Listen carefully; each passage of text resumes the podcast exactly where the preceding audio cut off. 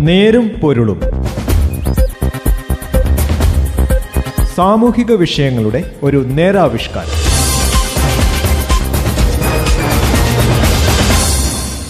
നമസ്കാരം. നേരും പൊരുളിന്റെ പുതിയ ഒരു അധ്യായത്തിലേക്ക് സ്വാഗതം. ഇന്ന് ഈ പരിപാടിയിൽ ഞാൻ ജോസഫ് പള്ളത്ത്. ക്ഷേമ പെൻഷനുകളുടെ കാലം തുടങ്ങിയിട്ട് നാല് പതിറ്റാണ്ടായി. പക്ഷേ കൃഷിക്കാർക്ക് ഫലപ്രദമായ ഒരു പെൻഷൻ സ്കീം ആവിഷ്കരിച്ച് നടപ്പാക്കുന്നതിന് മാറി മാറി വന്ന സർക്കാരുകൾക്ക് കഴിഞ്ഞിരുന്നില്ല. തൊഴിലാളി ക്ഷേമ പെൻഷനുകളെപ്പോലെ കർഷക പെൻഷനുമുണ്ടെങ്കിലും ക്ഷേമനിധിയുമായി ബന്ധപ്പെട്ട് മറ്റ് ആനുകൂല്യങ്ങൾ ഒന്നുമില്ലായിരുന്നു. മാത്രമല്ല ഉള്ളതിന് കൃത്യതയില്ലാത്ത സ്ഥിതിയുമായിരുന്നു. കേന്ദ്ര സർക്കാർ കർഷകർക്ക് കൊല്ലത്തിൽ ആറായിരം രൂപ കൊടുക്കുന്ന പി എം കിസാൻ സമ്മാൻ പദ്ധതി നടപ്പാക്കി തുടങ്ങിയത് അടുത്തിടെയാണ്. സർവം സഹിക്കുന്ന മണ്ണിനെ പോലെ എല്ലാം സഹിച്ച് മണ്ണിൽ പണിയെടുക്കുന്ന കൃഷിക്കാരനായി ക്ഷേമനിധി ബോർഡ് രൂപീകരിക്കാൻ പോകുന്നു. മണ്ണിൽ പണിയെടുക്കുന്ന കർഷകരാണ് എല്ലാവരെയും ഊട്ടുന്നത്. ആ കർഷകനായുള്ള ക്ഷേമനിധി ബോർഡിനെക്കുറിച്ചാണ് ഇന്നത്തെ നേരും പൊരുളും. ഉൽപ്പന്നങ്ങൾക്ക് ആദായവില കിട്ടാത്തതടക്കം കടുത്ത ദുരിതങ്ങൾ അനുഭവിക്കുന്ന കർഷകരുടെ ജീവിത പ്രയാസങ്ങൾ മനസ്സിലാക്കി ഇടപെടുന്നതിൽ എല്ലാ സർക്കാരുകളും പലപ്പോഴും മാറി നിൽക്കുന്ന അവസ്ഥയാണുള്ളത്.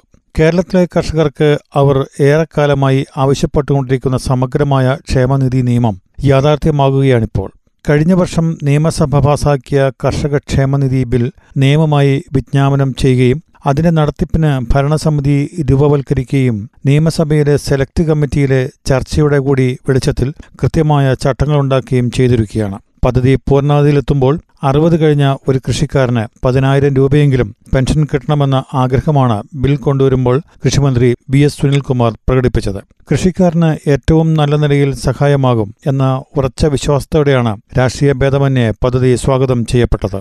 കൃഷിക്കാർ ഓരോ മാസവും നൂറ് രൂപയിൽ കുറയാത്ത തുക വരിസംഖ്യയായി നൽകുക. കൃഷിക്കാർ നൽകുന്നതിന് അനുസൃതമായി ഇരുന്നൂറ്റി അൻപത് രൂപ വരെ സർക്കാർ നൽകുക. പദ്ധതി വിഹിതത്തിൽ നിന്ന് കാലാകാലം അനുവദിക്കുന്ന തുക കൃഷിയുമായി ബന്ധപ്പെട്ട വ്യവസായ വാണിജ്യ സംരംഭങ്ങളുടെ വാർഷിക ലാഭം ഒരു ലക്ഷത്തിൽ കൂടുതലാണെങ്കിൽ അതിന്റെ ഒരു ശതമാനം ലേവിയായി ഈടാക്കി അത്രയും തുക. അതിനു പുറമെ കാർഷിക ആവശ്യങ്ങൾക്കുള്ള അപേക്ഷാ ഫോറങ്ങളിൽ പ്രത്യേക സ്റ്റാമ്പ് പതിക്കണമെന്ന വ്യവസ്ഥ പുതുതായി ഉണ്ടാക്കി അതിലൂടെയുള്ള വരുമാനം ഇതെല്ലാം ചേരുന്നതാണ് കർഷകക്ഷേമ നിധി. അതുകൊണ്ട് തന്നെ ഇത് സമ്പന്നമാകുമെന്ന് തന്നെ പ്രതീക്ഷിക്കാം.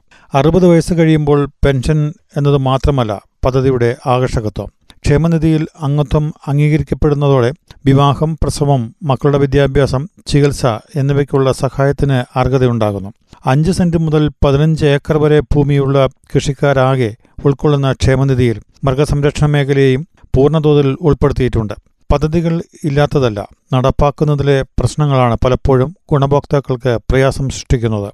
മത്സ്യത്തൊഴിലാളി കടാശ്വാസ കമ്മീഷനുമായി ബന്ധപ്പെട്ട് ഈയിടെ വന്ന വാർത്ത അതിനുദാഹരണമാണ്. കമ്മീഷന്റെ ഭരണച്ചെലവിന്റെ പകുതി തുക പോലും ഗുണഭോക്താക്കൾക്ക് ആശ്വാസമായി ലഭിച്ചിട്ടില്ല. ആനുകൂല്യങ്ങൾക്ക് അർഹരായ കർഷകർക്ക് പരമാവധി ലഭ്യമാക്കുന്നത് എങ്ങനെയാകണം എന്നതിനെക്കുറിച്ചാണ് ഇനി നമ്മൾ ചിന്തിക്കേണ്ടത്. എങ്ങനെ പരിമിതപ്പെടുത്താം എന്നതാവരുത് അധികൃതരുടെ സമീപനം. ക്ഷേമനിധി പദ്ധതികൾ പൂർണ വിജയത്തിലെത്താത്തതിന്റെ ഒരു കാരണം അനർഹർ അതിൽ നുഴഞ്ഞു കയറുന്നു എന്നതാണ്. കർശനമായ മാനദണ്ഡങ്ങൾ ഏർപ്പെടുത്തുകയും മസ്റ്ററിംഗ് നിർബന്ധമാക്കുകയും ചെയ്തപ്പോൾ വ്യക്തമായത് പതിനായിരക്കണക്കിന് അനർഹർ ക്ഷേമ പെൻഷൻ വാങ്ങുന്നതായാണ്. പ്രധാനമന്ത്രി കിസാൻ സമ്മാൻ പദ്ധതിയുടെ ആനുകൂല്യം നൽകുന്നതിന് ശരിയായ മാനദണ്ഡങ്ങൾ ഇല്ലാത്തത് വലിയ പ്രശ്നമായി തീർന്നിട്ടുണ്ട്. കൃഷി ഉപജീവന മാർഗമായിട്ടുള്ളവരെയാണ് പദ്ധതിയുടെ ഗുണഭോക്താക്കളാക്കേണ്ടത്. യഥാർത്ഥ കർഷകർക്ക് പരമാവധി ആനുകൂല്യം കിട്ടണം എന്നതായിരിക്കണം ലക്ഷ്യം. നേരുംപൊരുളിന്റെ ഈ അധ്യായം ഇവിടെ അവസാനിക്കുന്നു. നന്ദി. നമസ്കാരം. നേരും പൊരുളും. സാമൂഹിക വിഷയങ്ങളുടെ ഒരു നേരാവിഷ്കാരം.